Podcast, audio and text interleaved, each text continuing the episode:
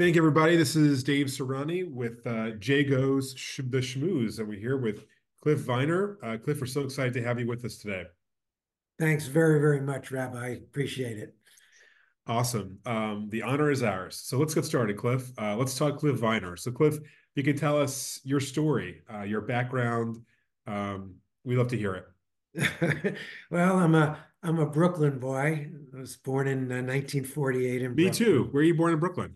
Uh, born in Flatbush and uh, lived in the projects in Sheepshead Bay. Oh, I'm from Canarsie, not too far away. Oh yes, yeah, got got some friends from Canarsie. All great, all great. So um, we moved to the island, and um, I went off to college. Went to Penn, um, graduated Wharton, and uh, went into the um, in effect the money management and finance business. And what was it like back then? How did you get into that business? What did you why did you choose the finance business?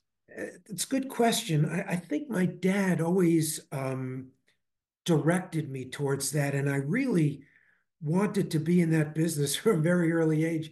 I actually, in my seventh grade math class, the teacher actually let me teach a class for two days on the stock market in seventh grade. So I guess I knew what I wanted to do. And what was your career? What, what did you focus on in your career? Um, um, yeah, I became please. an equities analyst first.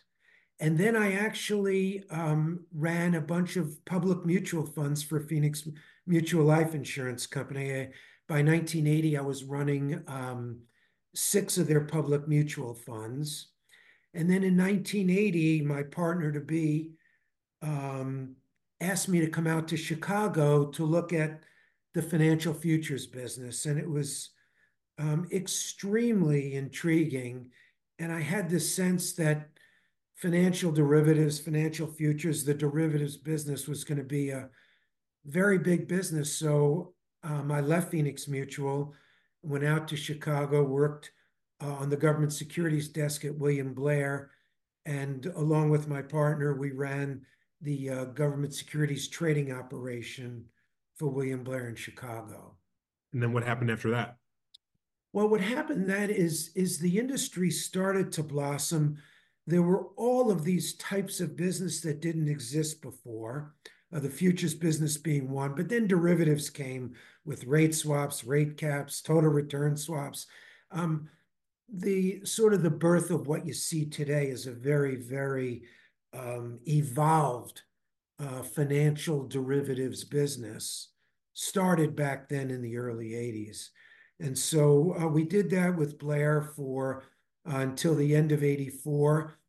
Um, in 82, we started our own business on the Blair desk with their permission, made them a special uh, limited partner. But then in 84, we decided it was time to go out on our own and we left for Florida.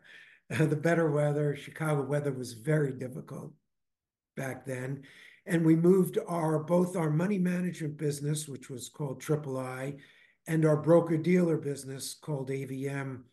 We moved uh, with nine people uh, down to Florida to Boca to Boca Raton. It's funny how these days it seems like a lot of companies are following your footsteps, but years and years later. So, some I guess it's somewhat flattering, right? You know, it's funny. We really uh, did get a head start ahead of your time almost 40 years. And, you know, obviously a lot of the powerhouses are coming down here Millennium, Elliott, uh, Citadel, um, you know, real powerhouses in our industry. And they finally made the move, um, you know, down to either West Palm, Boca, Miami. Do you see, uh, I guess companies are still seeing the benefit of moving down to Florida more so probably than ever um, but it seems like you did it more for the weather than for financial reasons. Um, we did it for lifestyle. Uh, my partner had some land down here. Uh, we uh, talked to some of our friends that had already moved down to South Florida. And then we visited, and it just seemed like a magnificent place. Look, had we moved to New York or stayed in Chicago, I think our business would have even been bigger and more successful and, you know, larger assets under management.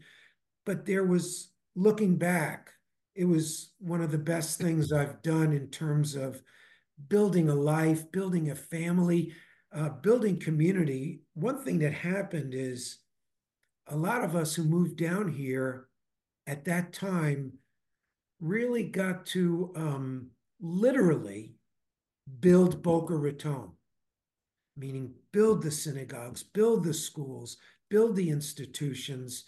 Um, so many us of us were involved in doing all that. It made it really, you know, our home and our place and our community.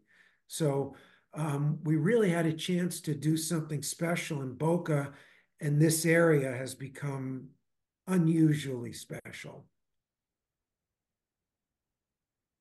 When somebody's young, leaving business or law school, or starting out in their career in finance, should geography play a part in their decision?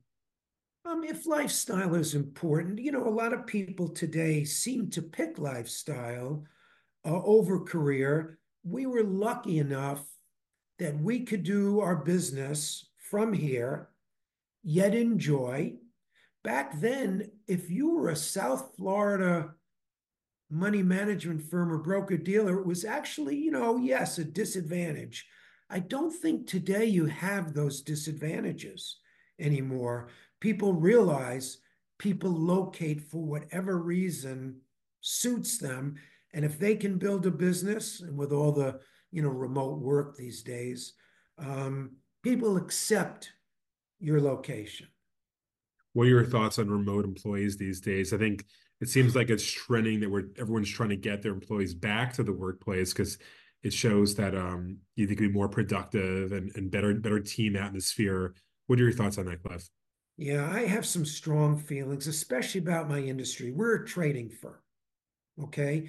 People used to ask me in the, you know, when I stopped sort of trading and really manage, but I mean, I sat right in the middle of the trading desk for my whole career. And managing the trading desk uh, even during COVID, I demanded that everyone come in on the trading desk. And the reason is this people would say to me, What do you do? Trade all day? And I said, No, what I really do is argue all day.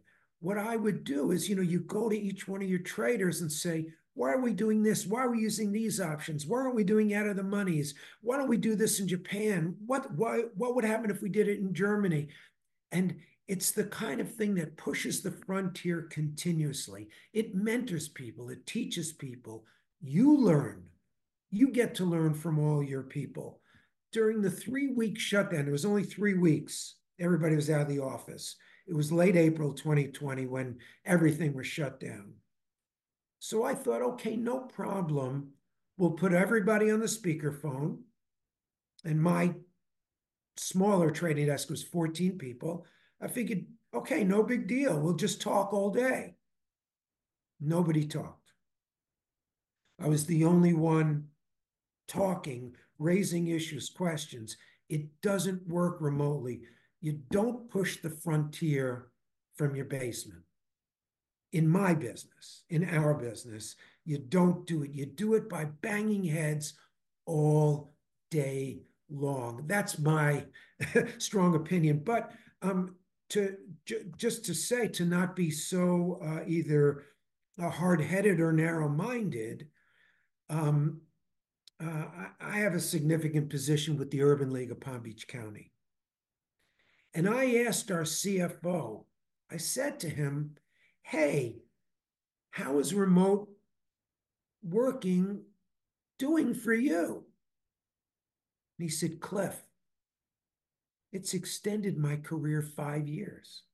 I said, What do you mean? He said, Cliff, first of all, I don't know if you know, I commute 35 miles each way. He said, Second, you know my office at the Urban League. It's cramped. It's crowded. It's noisy. People interrupt me all day long. It's very hard for me to do work. He said, Here, I have my two best employees on a speaker. I can work all day. I'm not interrupted. I have access. I'm three times more productive.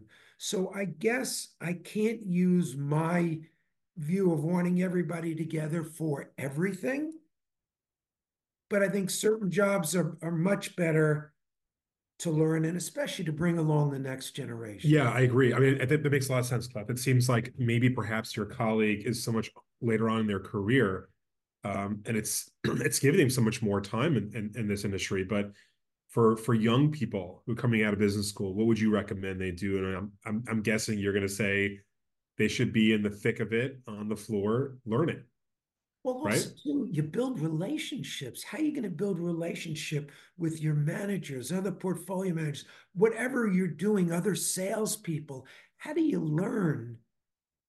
Now, a lot of people, you know, they have all these remote meetings, but I find them not the same.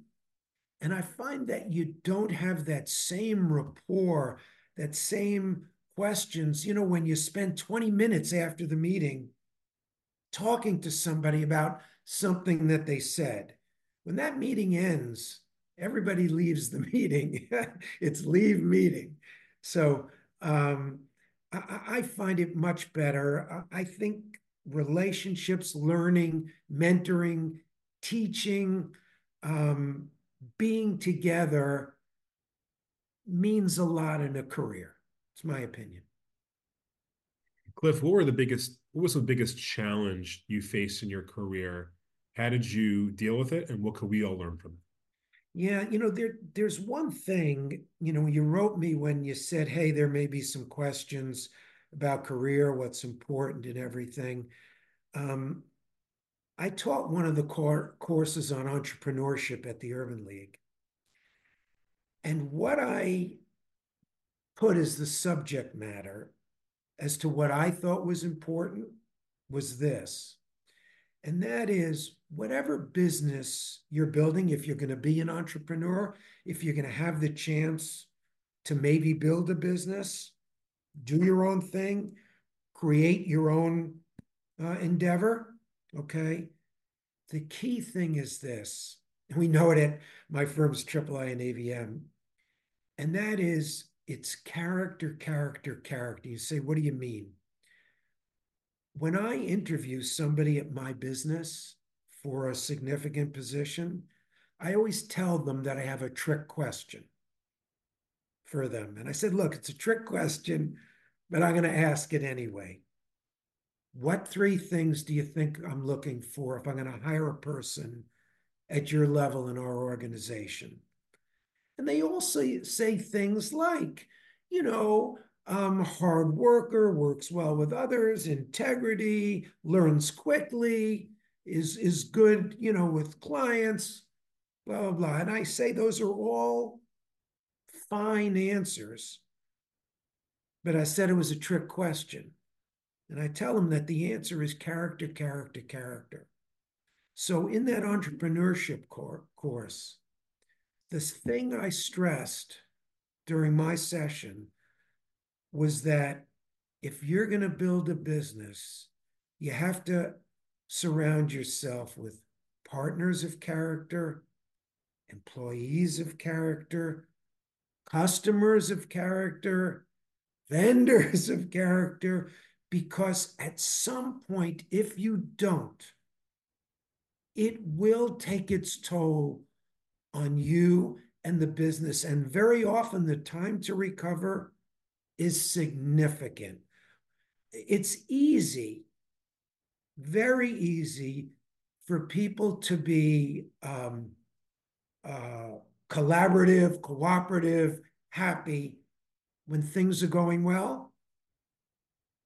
But when things are difficult, character emerges. And if you don't have those kind of people that you want to be with in the trenches when it's difficult, you're going to find out the hard way. And there were times I found out the hard way, and I learned tremendously from those experiences that you need character people. Don't skimp. Don't think these people can make you money. They're good. They'll work out short term. Um, I can do the best of them and the worst of them won't take its toll, it's not worth it. You need people of character.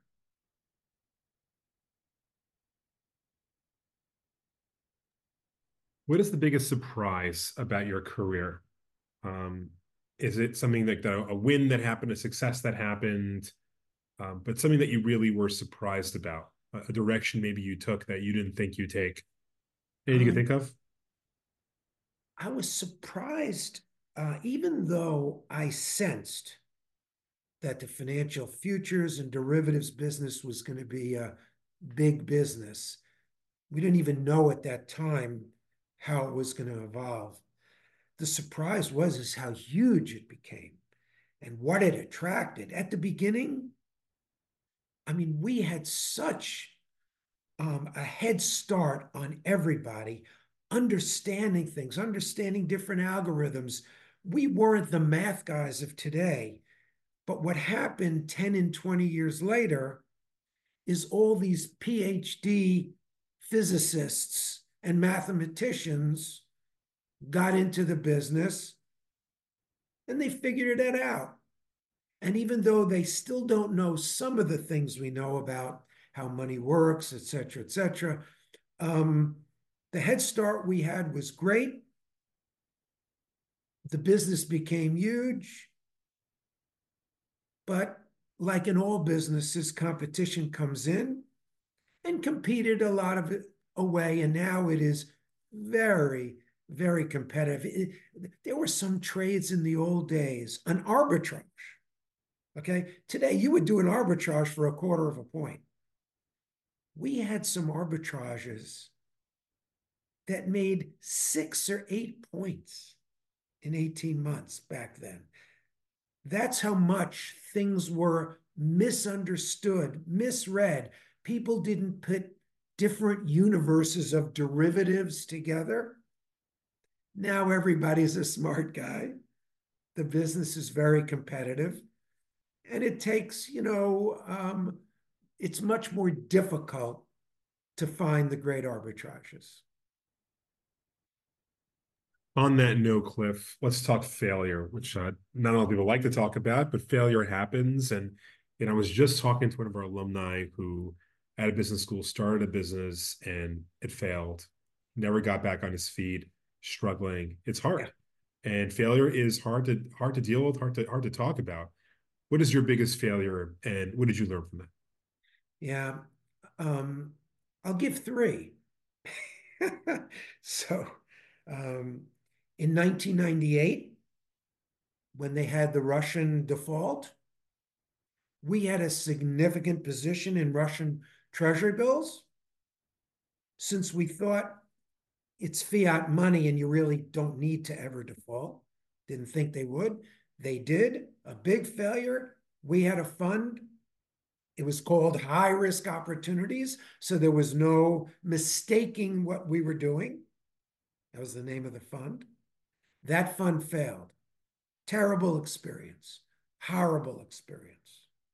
2008, our flagship fund was leveraged in treasuries. Funding went away. Treasuries did poorly. We had positions that should have done unbelievably well. If I had those same arbitrages in the two year, we would have made a fortune. Instead, we lost a ton in 2008. That took five years to come back from. Big failure, big failure of leverage, big failure of being in a right idea, wrong structure and position. The third, um, I feel I failed, even though uh, uh, the the world doesn't see it that way, is that um, I became the owner and general partner and the NHL governor of the Florida Panthers. And I didn't want to do it. Um, I had to step in. Now, the keys are being turned in, and I had a bunch of pals. I was the vice chair there. And um, I stepped in, even though I knew the situation was extremely difficult financially. And after five years, I couldn't right the ship and I had to sell. And it was extremely difficult. We had some success on the ice. I thought I could bring gambling into our uh, facility. That didn't happen. Um, I was unable to right the financial ship and in effect uh, sold uh, the Panthers to the current owner. So there's lots of failures.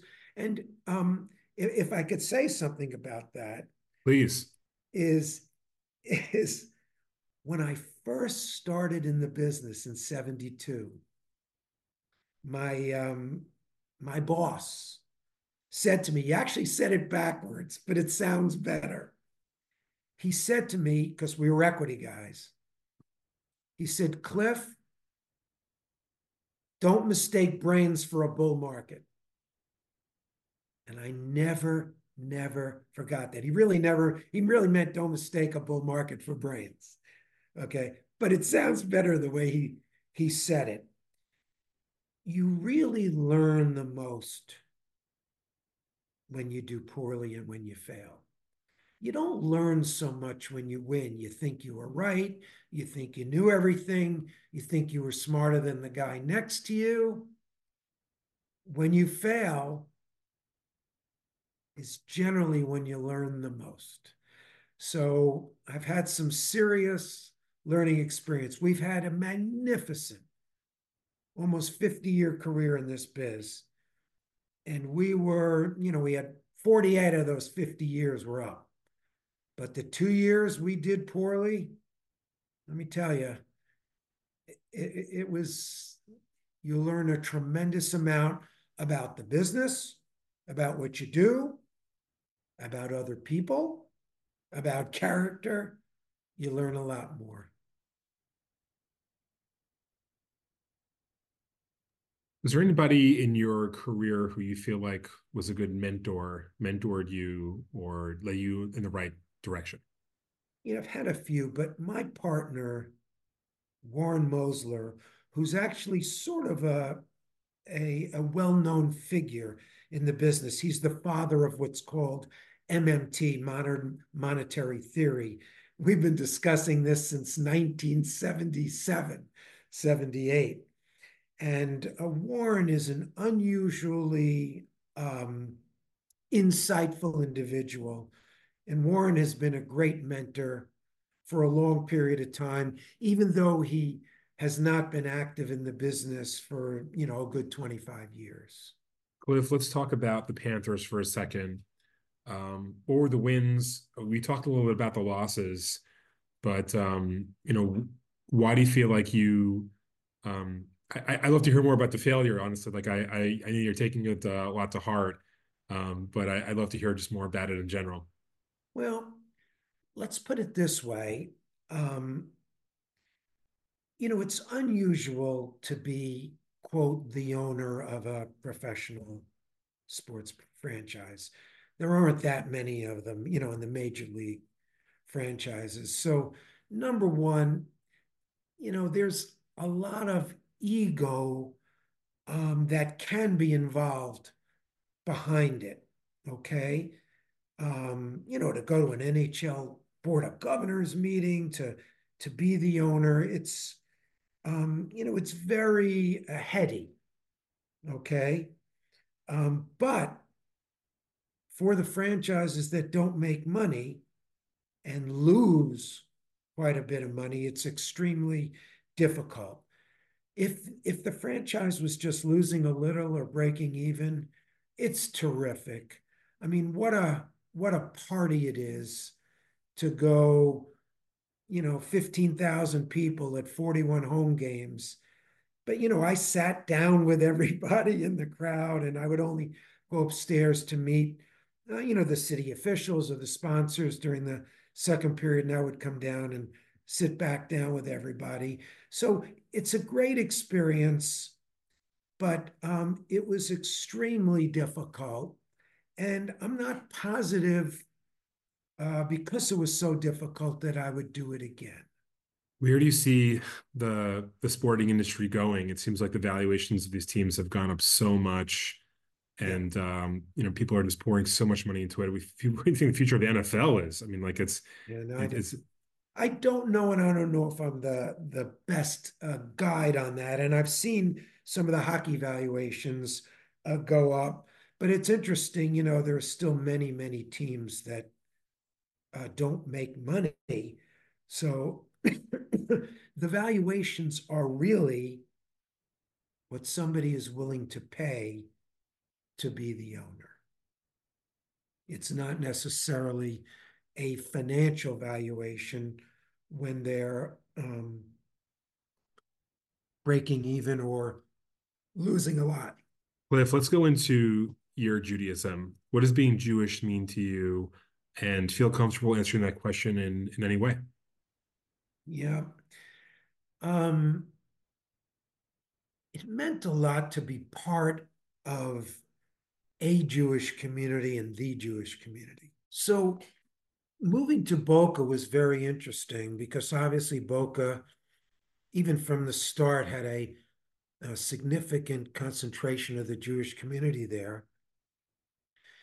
And those who came down during that period really had a chance to build that Jewish community.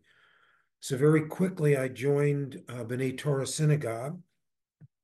And B'nai Torah uh, today is certainly one of the top 10, if not one of the top five leading synagogues uh, in the US.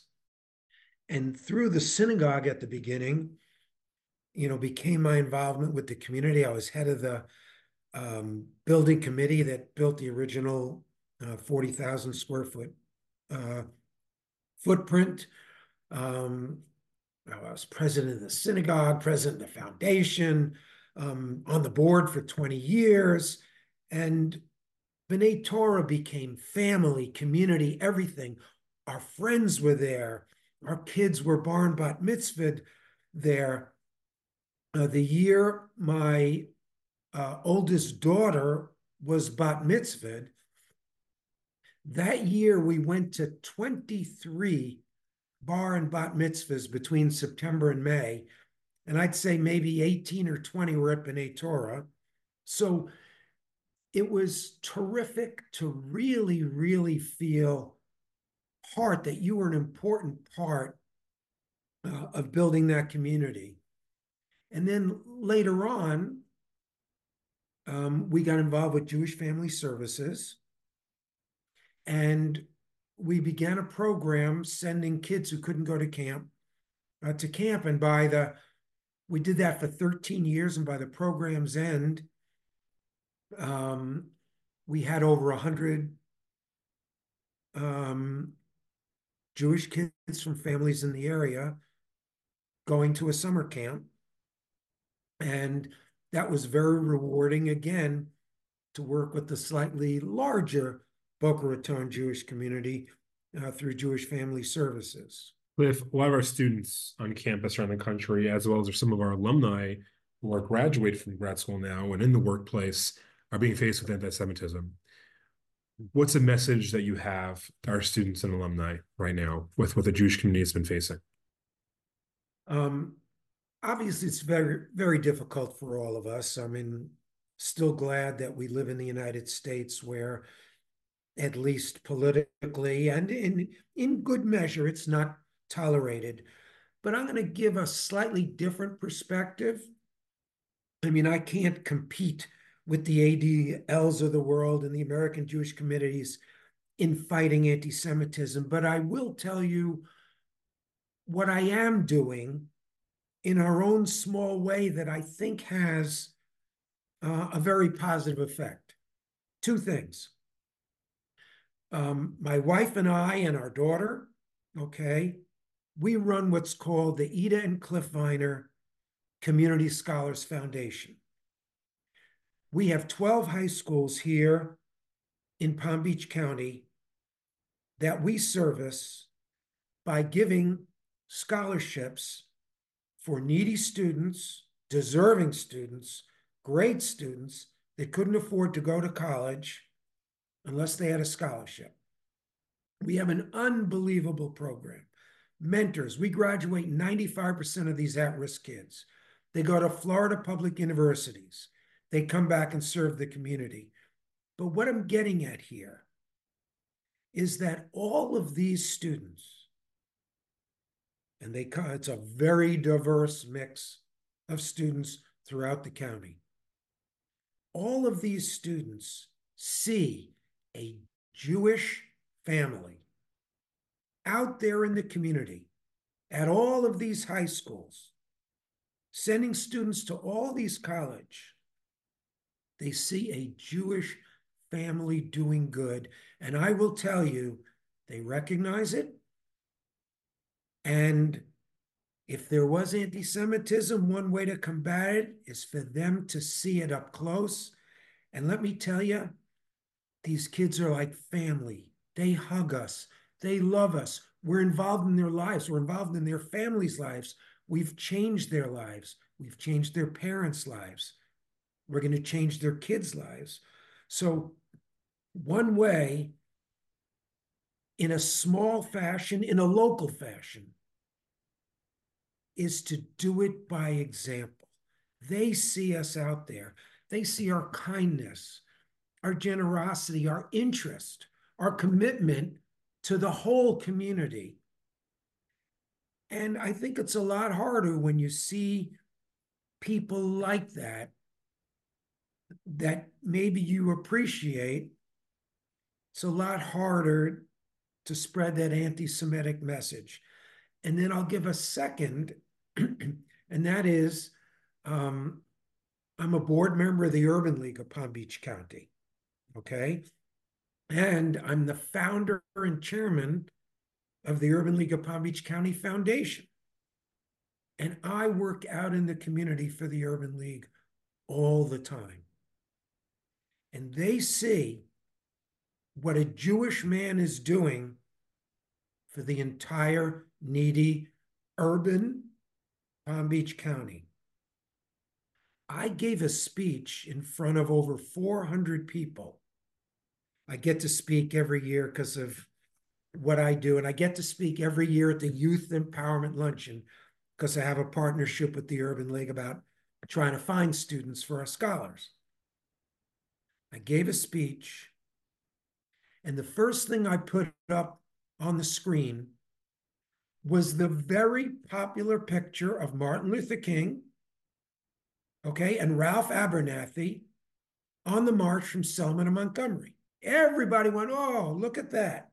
But if you look at the picture, as I pointed out to everybody, I said, who holds Martin Luther King's right shoulder right there? Okay. Rabbi Abraham Joshua Heschel. And look at the gentleman on Abernathy's left shoulder, all four of them together. It's a man named Peckrell, but he's holding a huge Torah on the march. And I went on and on about being a Jewish man with Jewish values for this community that the Urban League and our Jewish community hold the same values fairness, justice, equality, equal opportunity for all. So, again, in my small way, reach the community, let them see firsthand what a Jewish man is all about. And to me, that's the best I can do in my way to to fight anti-Semitism. Cliff, I love it. Thank you so much for joining us today. Really quick, uh, one word answers. We have one minute left. Okay. Uh, favorite sports team? Florida Panthers. favorite Jewish holiday? Um, favorite Jewish holiday? I guess uh, it's Passover because um, the kids all uh, come together. We all come together at Passover. Favorite Jewish food? Uh, favorite Jewish food. I don't know if babka is Jewish food, but if not, it's matzo ball. Jewish. um, who will be president in 2024? You don't have to answer it if you don't want to. Um, I, you know, I, I, I don't know. I don't know. I wish Joe Lieberman were running. Me too. Last question. What is one word you associate with Jewish? You know, for me, it is honor, character, and integrity. I know it's more than one word, but it's that notion of doing the right thing and being a mensch. Cliff, I love it. Thank you so much for joining us today. Really appreciate you coming on today. Thanks everybody for joining us. And again, thank you, Cliff. And uh, uh, see everybody soon. Thank you, Rabbi, for the opportunity.